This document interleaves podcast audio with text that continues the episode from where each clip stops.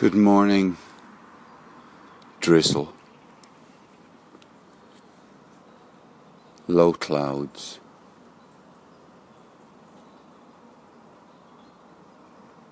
drops dripping. Good morning, greenery. Good morning, fallen leaves. Good morning, cold feet.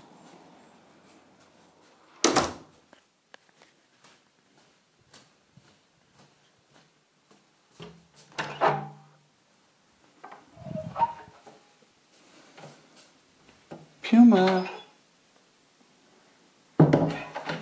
Puma. Are you here? Are you here? No. No Puma, five past nine, Saturday morning.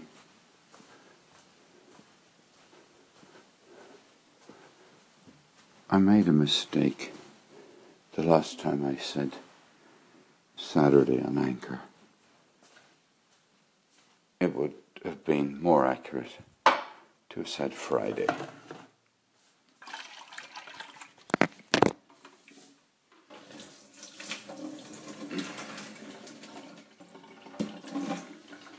Pour the old water, and much too well boiled water, out of the kettle. Don't fill the kettle.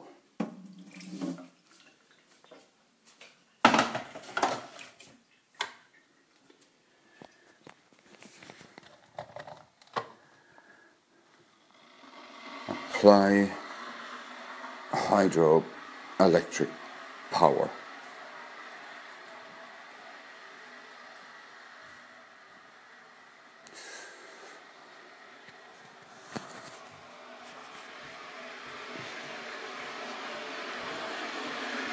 And walk around the bar in the kitchen in an anti clockwise direction.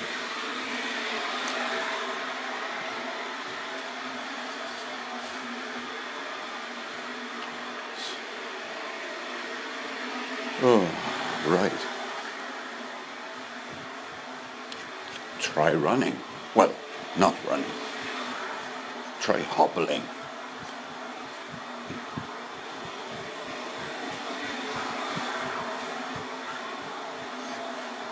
Anyway, is that my exercise for the day?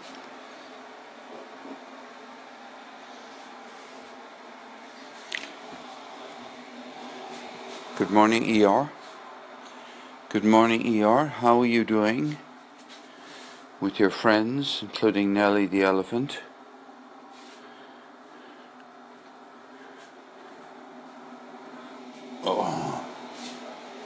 Oh shoes. Bernie Goldbach, shoes. Yes, what can I say? Bernie, I'm wearing no shoes. No shoes today, my love has gone away beside the door when my love reigns supreme and when it comes into your pocket dream beside the door.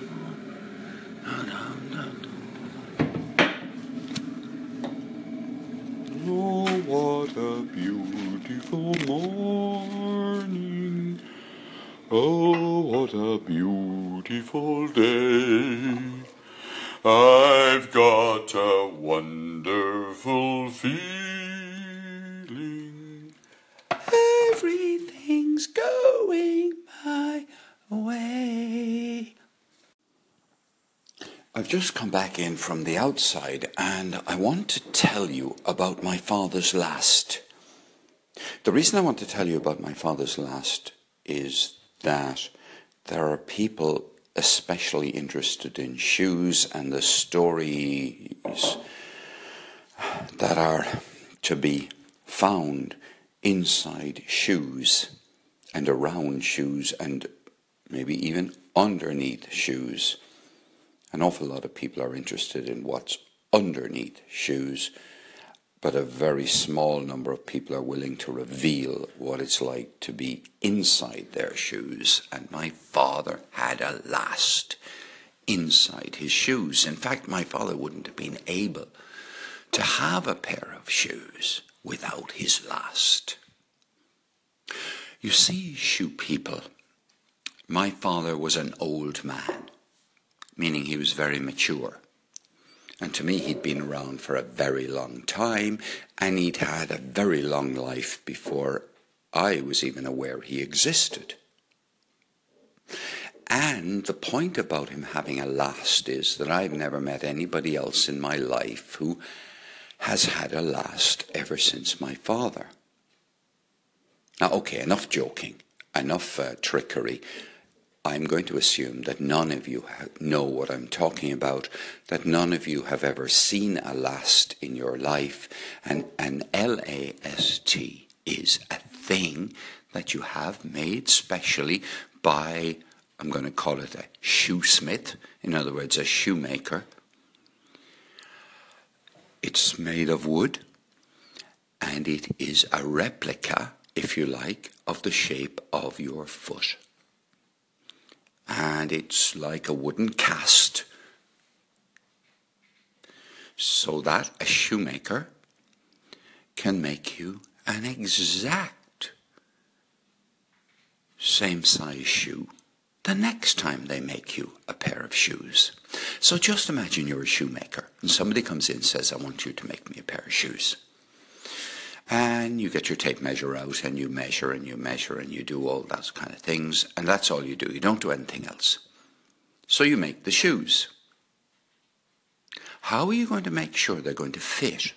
Well, you obviously do your best. But before you tighten the shoe up into its final position and do the final stitching, you have the person come back and you try out, they try on the shoe and you, you know, tweak it here and tweak it there. By the way, if there are any uh, shoemakers listening to this, I am not pretending to be knowledgeable about shoemaking but I have a little knowledge about lasts. So a year later, after your customer goes off with their pair of shoes, they come back into you and says, I want to make another pair of shoes, please. Or, to make it even more realistic, they phone you up. And you're in Limerick and they're in London, and you say, I'd like another pair of shoes, please. What are you going to do as a shoemaker? They're miles and miles away. Are you going to say to them, fine, no problem at all, get on a plane, fly over here to London, to Carnaby Street or to Harley Street or whatever street you want to mention, Oxford Street, Piccadilly, even Romford, Lewisham, or wherever it is that Dolores lives. Maybe somewhere near Brixton. But anyway, Anyway, joking apart, the key thing about this is what are you going to do? Well, it's a nightmare. Maybe you have to get on the plane and fly over. Wouldn't it be an awful lot easier if you could go into the back room in your shoemaking place and you could open a little box and inside was a piece of wood. Perfect replica of the shoe size you made last time and say, Of course, Paul, I'll send it over to you in a shoebox, fully made. By the way, have you grown any bunions or corns in the last year? Is your foot the same size as it was?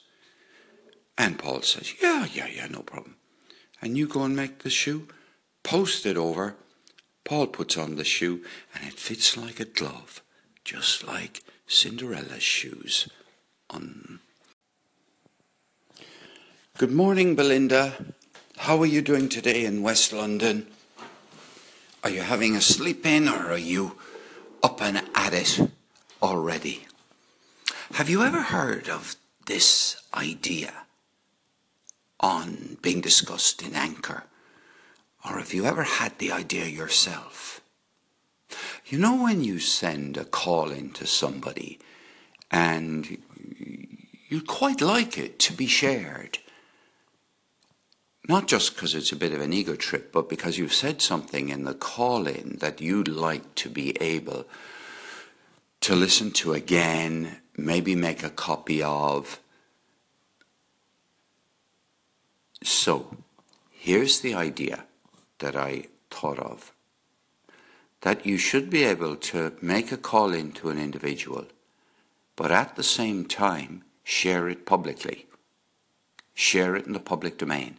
So let's say I send you a call in because you've mentioned the letter. No, you've mentioned, yes, you've mentioned drinking gin on your station, as we'll call it for this. So you've chatted about drinking gin and you've mentioned your latest gin. And I listened to it and I said, Great, I want to say something to Belinda about it. So I start off saying something to you about it, like, you know, oh, I also love that gin. And the mind wanders on to something that is of more general interest than the gin you've drunk and the gin I've drunk. It might even go on to say, by the way, have you tried that gin made with apples? That's in the most extraordinary bottle. Yeah, look it up on on the internet and uh, see if what you get if you Google gin made with apples. Because I can't remember what the name of the gin is.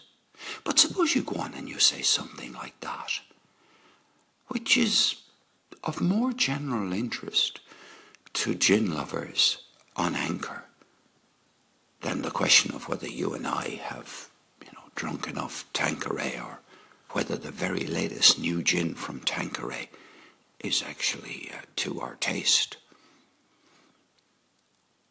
But that, that ability, I speak more widely now to everybody, not just to Belinda, because actually a secret I actually chose to speak to Belinda, who I'm very fond of, uh, in, as an individual. Because I thought it would actually get a little more interest from people if they could listen in on the conversation between me and Belinda, even though in the very first place I wanted to talk to everybody. Oh dear, the hieroglyphics of the mind. And the never mind never mind never mind. Okay back to the key point. The key point is that at present what we can do is send a private call in which somebody may or may not choose to share. And we may even ask somebody please share this no one's ever said that to me, so I doubt anyone ever does it, but maybe they do. But the key thing is that I've, just uh, realized that there are a number of call-ins that I've made to people, and I haven't a clue what I said. I don't know what I said to them because they haven't published them. And I don't expect my call-ins to be published. Bonus if they are, perhaps. But I've often had the feeling of I'm saying some of my most dearly felt thoughts, and even some of my most surprising thoughts, because what comes out of my mouth, a lot of the time I've never thought before, ever. So they're like, sometimes I give birth to thoughts that I've never had before. So, what do you think? Could there be a way of being private and public at the same time? It's time to listen to some new people who I've never heard of before. If I don't do this periodically, I'm going to get stuck in a clique and I'm never going to broaden my social circle. The influence of TV channeling has spread to places you would never have suspected. The influence of Tashi and Kevin is mind boggling. In fact, neither Kevin nor Malone nor Tashi are in the Anchor top 20. And they never will be. They're too much of a niche specialist appealing to a very, very special few people rather than the masses. I did not say the unwashed masses. But the key thing about this is that I have discovered a clone, well, the closest thing to a clone, an effort by a media um, place to learn from TV channeling, and particular to learn from Gnomeflix movies, from, well, in my mind, to, to learn from the whole ecosystem that our Kevin and Tashi are. New people have been pulled into their orbit. Listen to this and tell me, is this not the closest thing to a copy of what Kevin and Tashi do?